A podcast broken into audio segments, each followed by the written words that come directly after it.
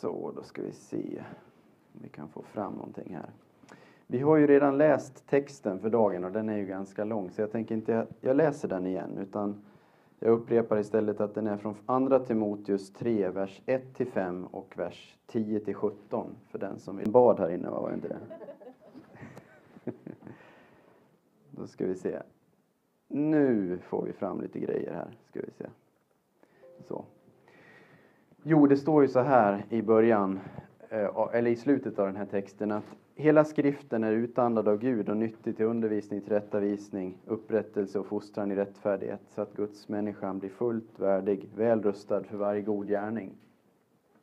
Och eh, det här är ju en text som man kanske inte väljer bara hur som helst. Det är en ganska svår text. Och jag kan gilla att predika över lite svårare texter. För att eh, hela Guds ord är ju sanning. Och om vi inte tar del av också de här lite svårare texterna så missar vi ju saker som Gud egentligen har velat sagt oss. Så därför så tycker jag att det är extra viktigt kanske ibland att ta upp de här lite mer eh, svåra texterna som man kanske också har lite dåliga erfarenheter av ibland. Eh, hur som helst, jag ska försöka svara på frågan om det finns tecken på att vi lever i den sista tiden utifrån den här texten. Och eh, vad den här sista tidens människa då missar genom att leva och ha de här attityderna. Och sen titta lite på din och min kallelse att vara en annan typ av människa i de sista dagarna. Det är tanken för dagen. Eh, och så här ser då texten ut. Eh, det är en uppradning här av en massa jobbiga saker. Eh, det är eh, en tung text som sagt. Paulus skriver till en församling som antagligen har problem med falska förkunnare som är där för sin egen vinnings skull.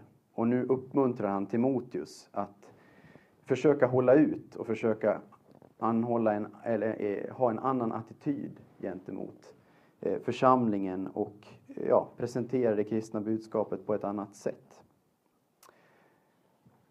Och jag tänkte ta upp några få, eller några ord, det är väldigt många ord här, men jag tänkte liksom sätta fokus på några enskilda ord här.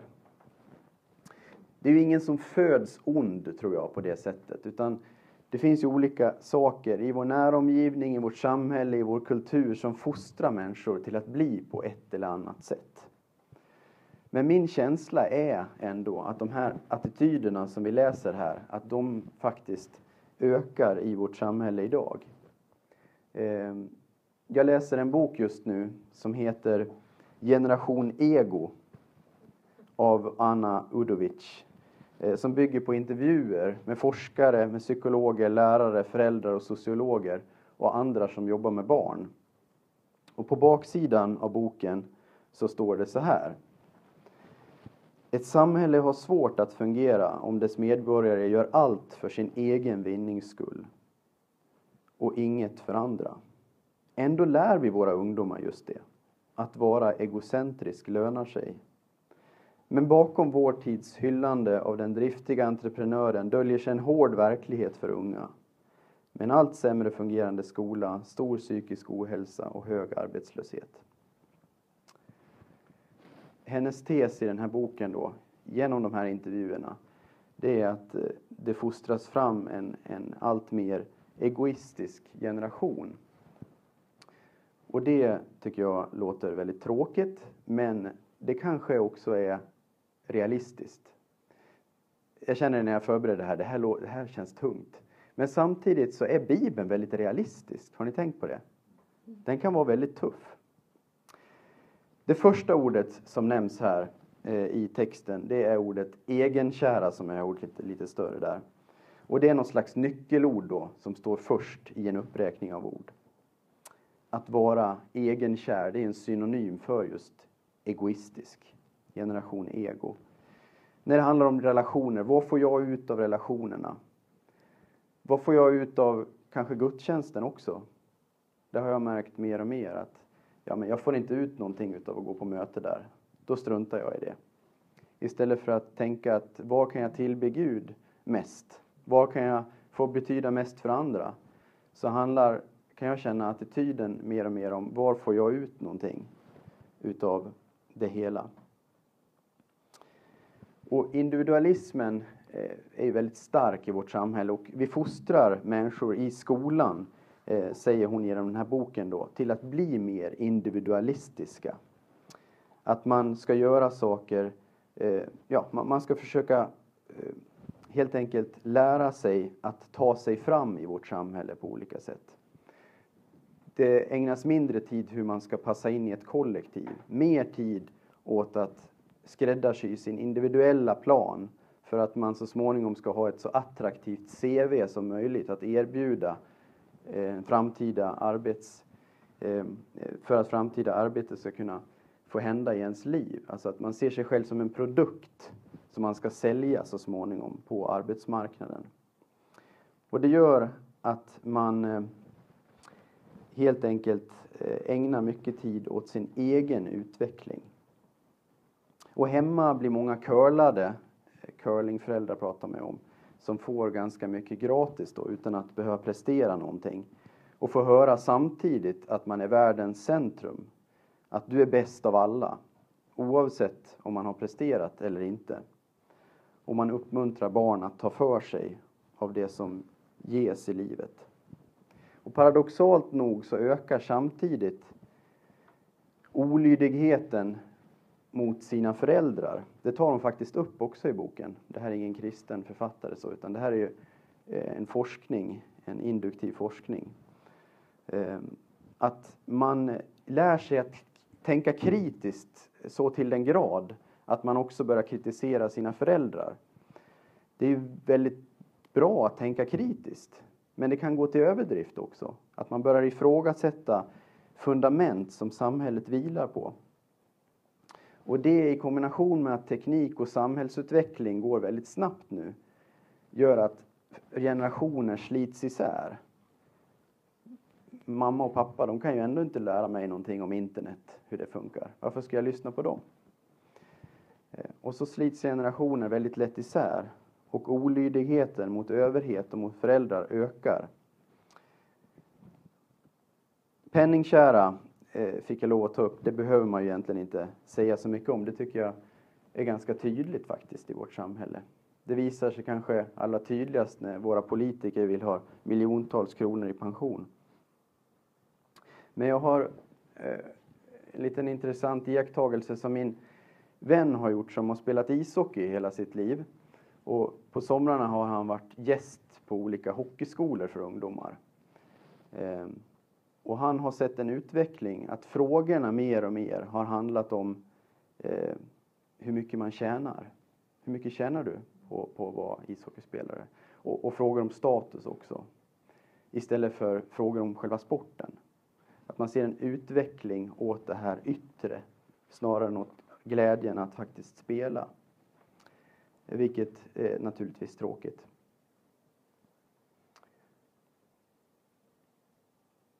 Om Gud inte finns med i livet så blir det lätt att våra livsmål blir reducerade till att eh, på olika former liksom skaffa njutning i livet. Och det är nästa del här då. Att älska njutning mer än Gud. Och det brukar man kalla för hedonism. Att man uppvärderar drifternas tillfredsställelse. Att lycka idag om man tittar på undersökningar och så, så talar väldigt många om att lycka, det är att få vara frisk. Att få känna med sina sinnen, känna goda känslor, det är att vara lycklig. Inte att få kämpa för något högre gott. Eller att ens familj eller vänner ska ha det bra. Utan att jag själv ska få känna att mitt liv känns så, så fantastiskt. Det är lycka för väldigt, väldigt många människor. Och det tror jag går in i församlingen också. Att vi uppvärderar våra drifters tillfredsställelse väldigt mycket i vår tid. Ehm, vi tar det lite snabbt här för att det är, en, det är många eh, delar i den här texten. Att ha ett sken av gudsfruktan men förneka dess kraft. Ett sken av gudsfruktan. Vad betyder då det? Ja, det vet vi väl inte precis, men jag kan tänka mig att Paulus menar att det är de som gillar den kristna etiken kanske, som gillar den här regeln att jag vill, bli behand, jag vill behandla andra som andra behandlar mig och så vidare. Och, och, och de här goda liksom, dygderna i det kristna livet på något sätt. Men man vill inte ha så mycket med Jesus att göra. Det känns jobbigt. Att Jesus förlåter synd. Att Gud är helig och att jag behöver på något sätt en kraft som kommer och renar och befriar mig från det som håller mig låst. Det är inte så viktigt. Utan det viktiga, det är liksom det här kristna kärleksbudskapet, att vi ska vara goda mot varandra. Eh, och där slutar det på något sätt. Det skulle jag kunna tänka mig ett sken av gudsfruktan, men man förnekar den här verkliga kraften till förändring i människans liv. Och inriktningen på livet handlar mer om att bli fri och oberoende än att bli beroende av Gud. Och undervisningen i kyrkan kan också handla om att man ska bli, mer och mer bli sig själv än att bli lik Jesus Kristus. Att den här heliga, o, eh, tre, oheliga treenigheten, jag, mig och mitt, blir liksom den förhärskande. Och den nästan tillbes genom selfies som man lägger upp på sociala medier. Och den närs av andras avundsjuka som tittar på de här. Oj, vilken dyster bild. Så här säger Hans Johansson, som är en av mina favoritförkunnare, som jag också haft som lärare, tyvärr bortgången för några år sedan. Så här säger han. När vi inte bävar för Gud bävar vi för opinionerna. Vi blir marionetter för åsikter och trender. I vår kultur vårdar man inte sitt vara, sitt hjärta inför Gud.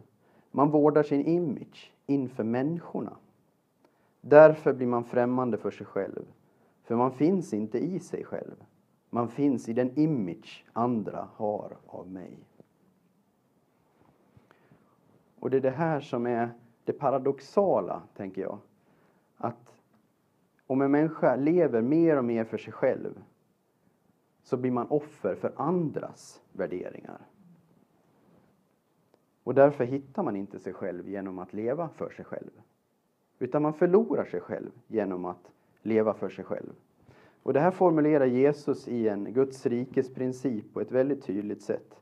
I Johannes 12, 24 där han säger så här. Jag säger er sanningen. Om vetekornet inte faller i jorden och dör förblir det ett ensamt korn. Men om det dör bär det rik frukt. Den som älskar sitt liv förlorar det. Men den som sätter sitt liv sist i den här världen ska bevara det till evigt liv.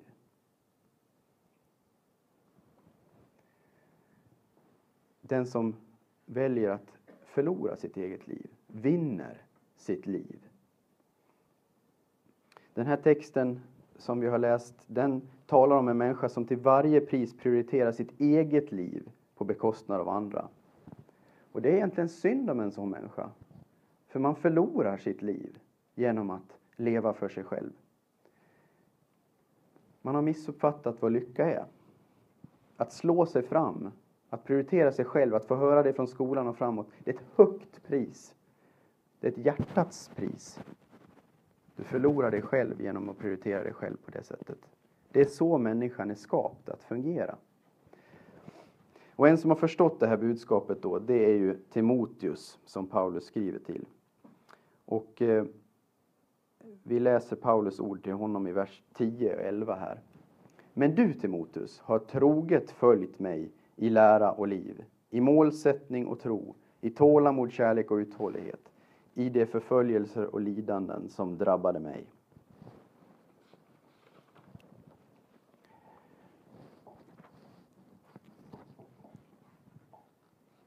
Det är inte bara att hålla sig borta från det som är fel allting handlar om. Det är också att faktiskt vara lite offensiv. Att vara för det som är gott.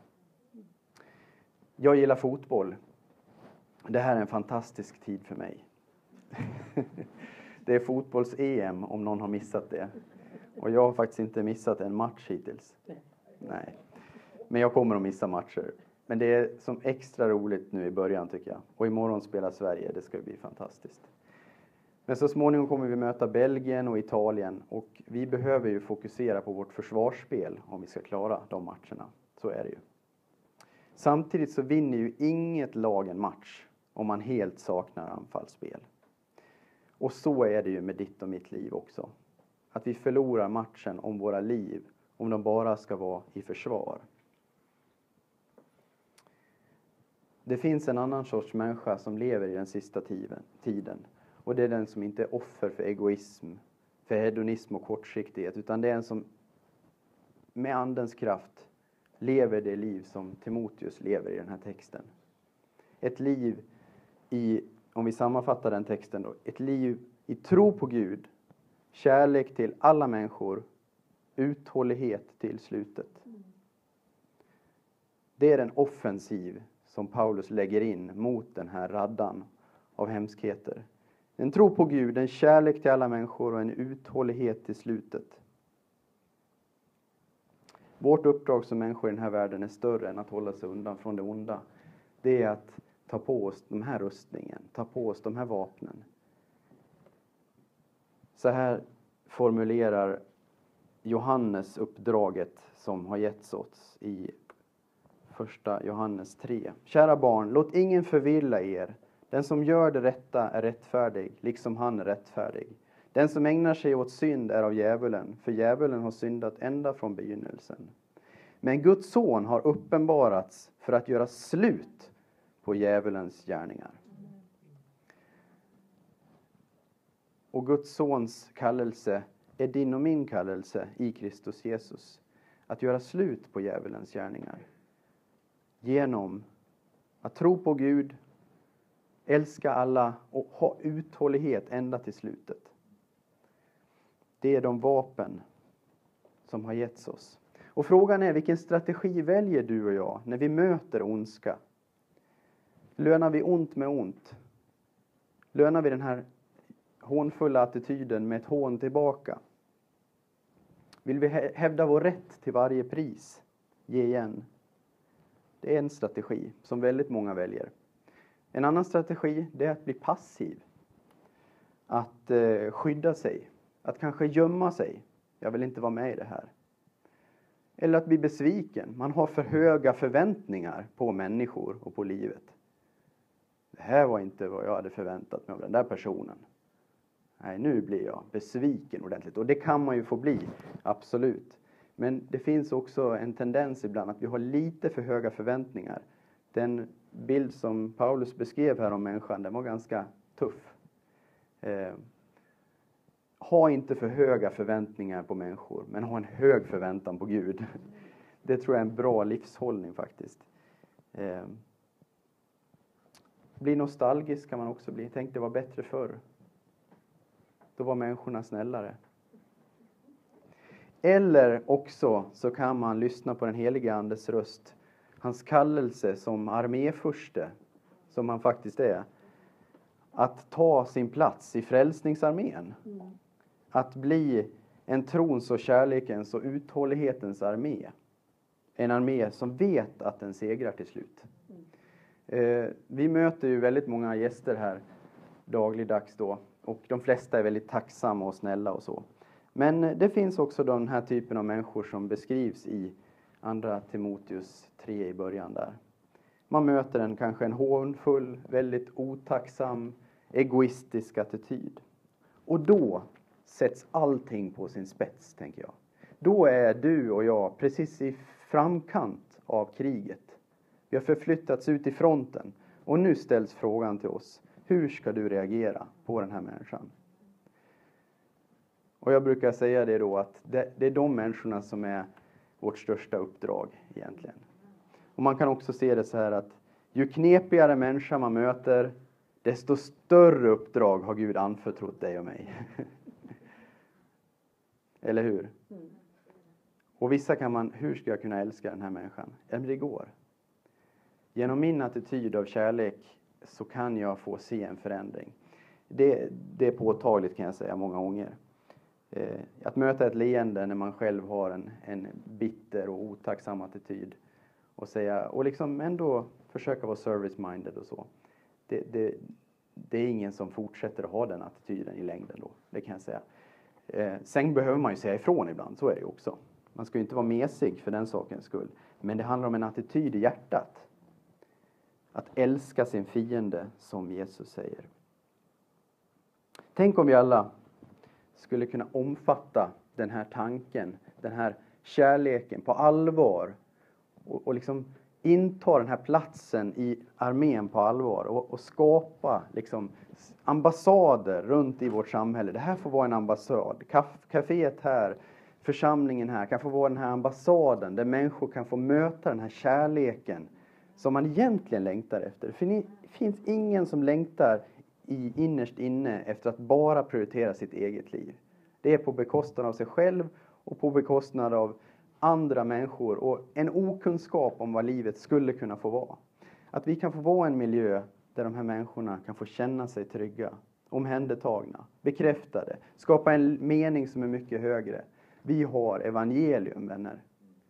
Och det längtar människor efter, det lovar jag. Eh, församlingen är en fantastisk skapelse som Gud har gett. Ibland är striden hård och ibland behöver vi hamna på sjukhus en stund också, få bli omhändertagna och renoveras upp. Men uppdraget står fortfarande kvar. Att vara en kraft mot egoismen och otacksamhetens ande, och vara en för kärlekens och tacksamhetens. Den står alltid kvar. Och den handlar inte om jag har fysisk kraft eller förmåga. Ja, men jag är så gammal, jag orkar inte. Det handlar om en inre hållning. Och den kan den är helt oavsett hur jag ser ut och hur jag mår. Det är en inre hållning som Gud kan få verka fram i våra liv genom den helige Ande. Och som, där han föder tacksamhet och enkelhet och generositet och uthållighet och alla de här grejerna i våra liv. Så ha en stor förväntan på Guds förmåga, vill jag säga. Och be gärna för den här platsen också. Eh, ha en mindre förväntan på människor. Och eh, så ska vi se att vi kan få vara en annan sorts människa i de sista dagarna. För det tror jag att vi är i väntan på att Jesus ska komma tillbaka. Amen. kan be en bön tillsammans med oss. Ja, Herre, vi tackar dig för att du är så god, Herre. Att du vill oss så väl. Och vi tackar dig för att vi slipper vara ensamma, Herre. Vi slipper det här oket av att hela tiden försöka prioritera sig själv i jämförelse med andra. Tack för att vi kan få lämna över våra liv, precis som de är, till dig och lita på att du leder våra liv, Herre. Och att istället få ta på oss den rustning som du har förberett för oss, Herre. Där vi i kärlek, i tro och i uthållighet får löpa det lopp som ligger framför oss. Vi ber om att eh, den här kåren och den här platsen ska få vara en plats av upprättelse, Herre. Av uppenbarelse om din kärlek, Herre. Om din sanning in i människors liv. Låt det ske, Herre. Låt oss få vara den här ambassaden, Herre. Av ett annat rikes dygder och värderingar. Till förvandling till din likhet, Jesus Kristus. Vi ber så Fader. I Jesu namn. Amen.